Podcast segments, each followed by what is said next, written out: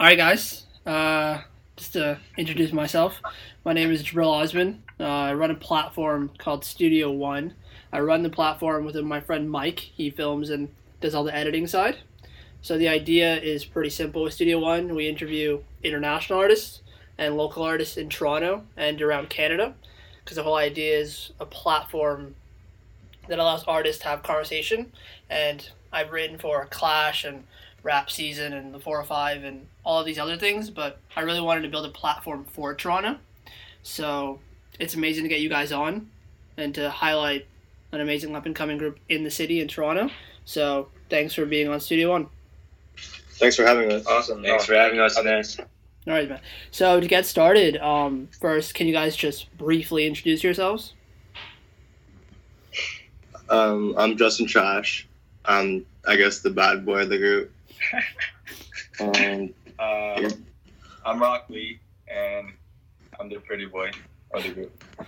I'm Joe Rascal, and I'm the lover boy of the group, troublemaker, and we're Uptown Boy Band. Cool. Yes, cool. All right, guys. So first question, and since it's a bunch of you guys, just feel free to jump in, whoever wants to answer the question first. So can you guys individually talk to me about what it was like growing up for you guys, like individually, and when music became a part of your lives, whether it was artists you guys were listening to or just the early life, of course, individually before you guys came together? I guess personally for me, I used to write like poems a lot when I was in elementary school. And then I graduated into like writing stories, and then I wrote lyrics, but I never rapped. And then I got introduced to Tyler the Creator, and basically like his like way of using speech and like free speech was just so like limitless. And so I figured that like maybe I could do something like that as well. And that kind of motivated me into starting music. Okay.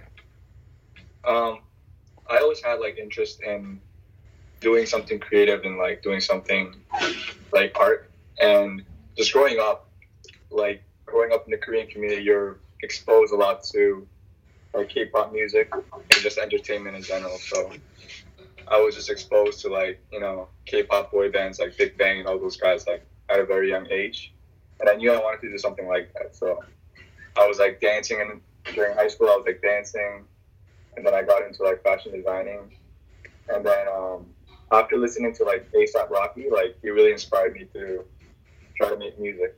And yeah, I just started making music, and I met these guys. Yeah, personally, I was like all over the place as a kid. I was doing hip hop, I guess, like without knowing I was doing, because I was like into dance, I was into beatboxing, b-boying, and stuff like that. Musically, like I just listened to a lot of music, like from punk rock to rap to like pop, a lot of K-pop, obviously, because growing up as a young Korean Canadian, like I grew up with both sides, so that's how I grew up. Yeah, and for me personally, like my background's like Somali and half Kenyan, half Somali, and for me, being a music journalist and telling my parents, you know, that's what I want to do, and having to like explain it to them. Talking about what it was like for you guys, listening to music and telling your parents like, this is what I listen to, this is what I enjoy. But for you guys, you know, it's the best of both worlds, whether it's enjoying K-pop and enjoying that as well and enjoying Western music. But individually for you guys, like how is those conversations, like saying this is what I want to do? Well, personally, my mom was definitely not stoked about me saying I was going to be an artist, because like obviously every Korean parent's dream is like having their kid be successful, and in their eyes like the art world doesn't offer that. And so for me to explain to my mom that like I think I do have an opportunity here, she was pissed at first obviously, but yeah, I mean, she got over it as soon as we signed, so. Yeah, my mom was super upset. Like, she was not happy, and she basically gave me, like, the shake my head and, like, the face palm when I first told her I was going to do music. Yeah. But then, yeah, she saw that, you know, I wasn't joking around. I was, like, really serious for it, and now, like, she sees how things are starting to do really well for the group, and she's my biggest supporter now. So Yeah, I want to apologize to my parents because I gave them such a hard time. Yeah. Obviously, they didn't want me to do this in the beginning too, like Justin and Rock, similar things. I mean, I was studying political science and going to university before this shit, and then I dropped out. Yeah, and I got my first tattoo, and they kicked me out. But I mean, like, we're all here now, right? We're doing our shit. Like, adding to what you just said, so I know, like, a lot of people, they go to school, education, and some artists that I've recently talked to, they said, like, they've actually gone to school for music, but most of the time it's going to school for something else. For you, like, going to school, but knowing music was something you wanted to do, how did you go through that? School must have been something, you know, I want to do music and things are going great, but I'm also in school. Like, talk to me about that. I mean, I didn't go to school for too long. I got a probation and I dropped out because, like, I was just partying, I think. But I think the reason for me partying is because, like, my interests were somewhere else, which was, like, music and, like, being around people who were also, like, who had similar interests, right? So, yeah, that's how school was for me. Like, I didn't really go. I mean, I tried because of my parents, but, you know, it came out of it. Yeah. To add on to that, so I went to school when I first started making music too, but then I made a deal with my parents, and then she just, like, she's like, okay, if you can sustain yourself with doing music, then you can do whatever. Wait, am I allowed to question this interview? Somewhere? Yeah, that's okay. Okay, sorry. Anyway, so yeah, she's like, if you can, like, sustain yourself doing music and, like, make your own money, then you can do whatever the fuck you want to do, right? Yeah. And then, so I made a promise with that, with my parents, and then after I started, you know, making my own income and stuff, and then they didn't say anything. And now, I know you guys came together, you're a group now, and, you know, you guys release singles, you know, they're really great, but of course, when you guys first came together, you first started making those early songs, talk to me about what it was like coming together, you know, taking all of your talents and realizing the things that worked and things that didn't work. So talk to me about the early songs and the funny part of our group is when we formed the group, we actually were playing solo songs as a group, and we figured that, like, the aesthetic of having three Korean kids on stage together was just, like, enough, and we got a lot of references, people saying that, like, we kind of looked like a boy band. So then that's when we decided to add boy band to our original name, which was Uptown. And so a lot of, like, the early songs or whatever, we don't really, like, we have, like, maybe, like, 10 songs that we did together, and we then decided to scrap them and then start something new. And what you're hearing in the album that's coming in Club UBB, you'll be able to hear, like, the progression between them. Talk to me about the progression. Like, when did you guys form, like, what year, and how much progression have you guys gone through, I guess, in like, sonically and musically? Like, how much have you guys grown in the way you're saying it? Well, even with, like, the album now, since we're done with it, like, we were figuring out, like, what our niche was within the group and, like, what made Uptown Boy Band sound work. So say, like, Rock Lee would do, like, a hook, and then that would kind of pioneer the whole, like, concept of the song, and then Joe will be able to add, like, you know, maybe, like, an outro, and then I put in, like, an 8, and then that just, like, together just created so much, like, harmony within the group. But then even then, like, finding that formula, like, we realized what we could have fixed, and so, like, even in the follow-up album, there's going to be more progression there. Yeah, for sure. Now, talking about the music, there's a more massive important, not to say massive, but just as equally as important as being an artist. Talk to me about what it was like for you guys being on stage for the first time, learning how to really perform together on stage. So before you guys, I know you guys have gone on tour. Tell me about, like, Toronto shows that you guys have done, North by Northeast, like, and understanding the performance aspect of it as a cohesive group. I think when we performed, it was more just being in the moment. I think we were less organized and we were more free on stage, but I feel like that's where the charm was when we first started doing shows, because we would move very freely. But then when we come out as, like, a trio, that itself was very powerful, and that was a statement. So I feel like now as we progress, we're being more structured and we have more of a foundation and more of a formula of what works and what does not work. But I feel like definitely in like the early shows that we did, we were very just like full of energy, just raw. I think like seeing us on stage too was like seeing like a K-pop version of the Migos. Yeah. Yeah. I remember like the early stages, like there were the countless times where like we would just go up on stage and like not even know what's up there, you know, and just do our thing, right? And yeah. It's just like, yeah, just and like organic energy. I haven't seen you guys perform yet, I'll say yet, but I was doing my research and stuff like that, and you guys refer to yourselves as headline killers. Talk to me about some big shows that you guys have had where, you know, it was pretty clear to you guys that you were the act that everybody wanted to see. When we're saying headline killers, it's like whenever we were put on like a local showcase or like a local show, like we would never really be the headliners, but like every time we would play, like people thought that that was the end of the show. Cause like the way we play, like we play it like it's our fucking season finale. Do you get what I mean? Like, yeah, it's like that show is gonna be our last show, and that's how we play it. Right. And so that kind of energy, like that makes people be like, oh, okay, so I'm done here and I'll leave. And so like when we saw that the headliners still need to go on, and like none of the crowd is left, like just kind of gassed us up. So we just started calling ourselves headline killers. Yeah. Do you guys feel like at the shows is when you guys started to realize that this was connecting the way you would see the audience connecting to your music? Or do you think there are other ways where you guys saw that this was really connecting? Well, initially when we first started playing shows, like we were playing to a bunch of like drunk motherfuckers. Like it was just parties, you know what I mean? Like people, this is the time where like, I guess people just wanted to be out, and like we just caught the right timing of everything, and that energy we utilized it and started to create like our music based off that, you know? We basically created buzz just by doing local shows. Like any and every local show. Yeah. Like we had no music out, but then they were putting us on like headlines for local shows, you know what I mean? Like putting on like North Northeast. We had no music out. Yeah. But that was literally from playing shows and creating like buzz and like people just talking about us.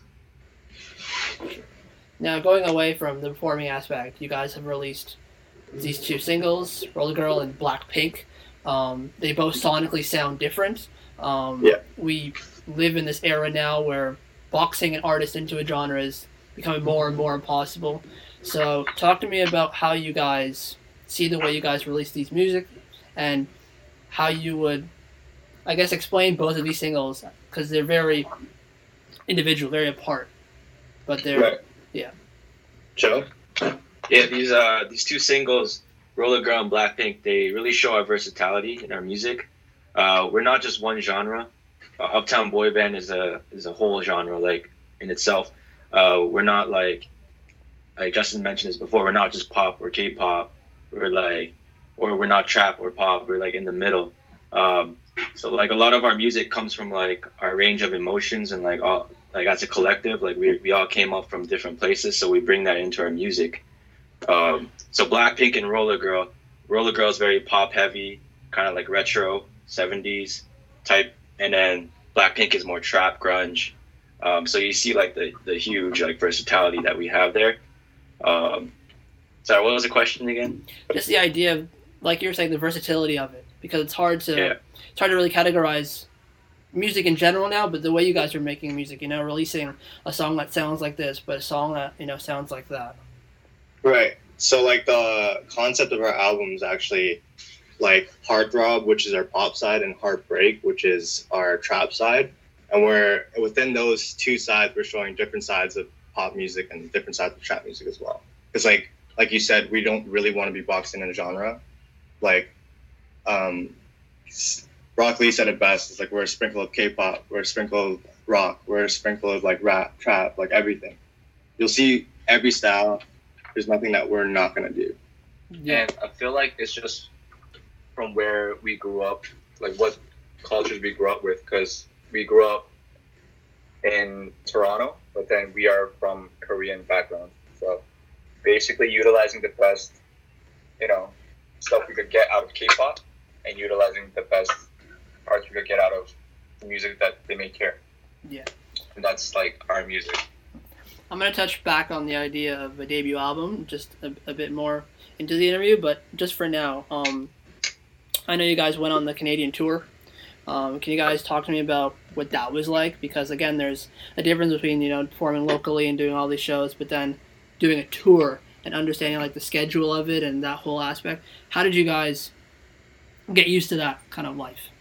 We didn't really get a chance to get used to it because we arrived in Vancouver and like had 1 day of break, and then we would play, and then we'd have to get ready to go to the airport like in that morning, and then land and then play again until we got to Toronto. And then that scheduling honestly like was hectic, but it was so like rewarding when we like it was worth it. We were able to play in front of like fans in Calgary and Vancouver and Toronto. Like, yeah, I think we did good for our first tour. Yeah. Shout out to Park and BY. But yeah. Touch upon that just a little bit more with the whole scheduling and seeing how fast-paced it is. Were you guys surprised at all by how it really was like in that fast-paced world, or were you guys like, or maybe one of you was kind of used to it, or you know how was that? Because it's a fast-paced world. We were expecting it to be very busy, and it was very busy. Honestly, at that moment, it was just we were having fun. We were enjoying everything that was going on. But we were so tired, like we literally slept on the van from like from the venue to the hotel. That's the only time we slept. Because literally our plane would leave at 5 a.m. It was crazy. So yeah, we do a show, and then after the show, we just like meet up, have a couple drinks, and then we go back to the hotel, which is like 3 a.m. Can't even sleep, and then gotta leave the morning, like in a couple hours, take the plane. So, I mean, it was hectic. I think at that moment we were so tired, like we weren't even complaining or anything. Yeah. We were just we weren't expecting. Yeah. All right. Now, upcoming, you guys have a couple of new singles coming out, Freestyle, but more importantly, the one that's coming out sooner, Read My Mind. It's clear to me that visuals for you guys is very important. So with these, upcoming singles, especially Read My Mind, talk to me about how important the visuals are for you guys, and talk about these singles as well. Read My Mind is a single that we wanted to show like what it like visually. We wanted to show what it's like to like party with Uptown Boy Band, or even party uptown, because Koreatown is not really a culture or like an established culture in Toronto, in my opinion, like compared to like LA Koreatown. So we're here trying to cultivate that, and like we're trying to show that energy visually. And the song itself is deeper than the party, so like we like that whole the contradiction between both, like, you know, the visual and the idea of the song. And with Cult Freestyle, we wanted to show the most ignorant like versions of us visually, because the song itself is also probably like, I think it's like our war cry song. It's like the hook goes like boy band whoa, and once you hear it, it's yeah, you're gonna shit yourself. Yeah, I mean, I feel like just like what Justin just said, Cult is very hard. It's more intense. But we want to Read My Mind to be more easy. You know what I mean? Something very where people could listen to and not like get super intense and like, you know what I mean, like just like start jumping around. We wanted to make something that's easy, something that, you know, anybody could like, you know what I mean? Like, yeah, I don't think anybody will hate the song because it's very easy, and the visuals of the music video itself as well.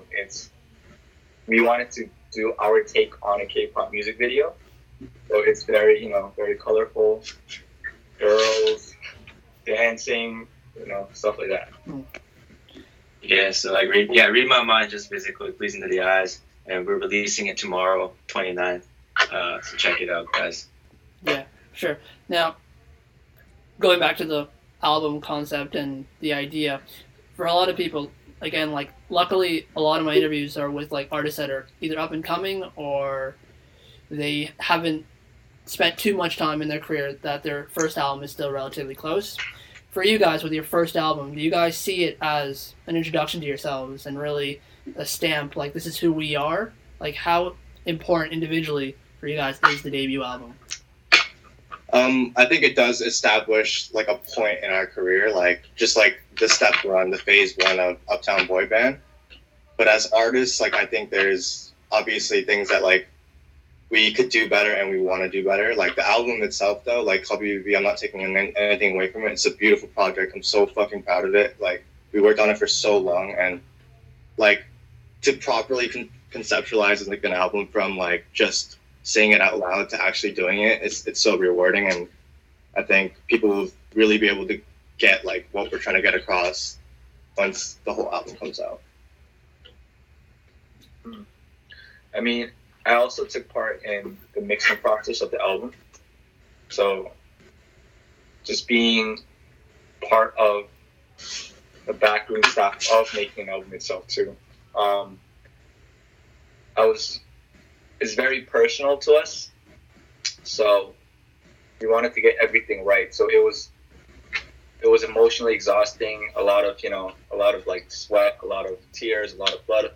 We poured everything into it, and definitely we are very excited to share this because it was definitely a moment in our life that we could only package into an album, and. Obviously now we finished the album and we're moving on to the next chapter, but that's something that we still, want to reminisce about, and we want to make sure everybody could understand what we were going through when making the album. Yeah, like it's been a long time coming. Like a lot of the music in the album Club UBB some of them came from when we first started, kind of like in the beginning years, because we've been together for 3 years. So we put like all our experiences, our memories, our emotions into that. So it's just like very rewarding now that we finally have it coming out soon. Yeah, for sure. Now, usually the way like I end interviews, I've done like 5 interviews so far with the COVID-19 kind of this era, I guess. And usually I would tell like artists like, how's the rest of the year going for you guys, like shows and things like that. But now with COVID-19, I've been like changing my tone on that. So for you guys, like how have you guys been keeping busy?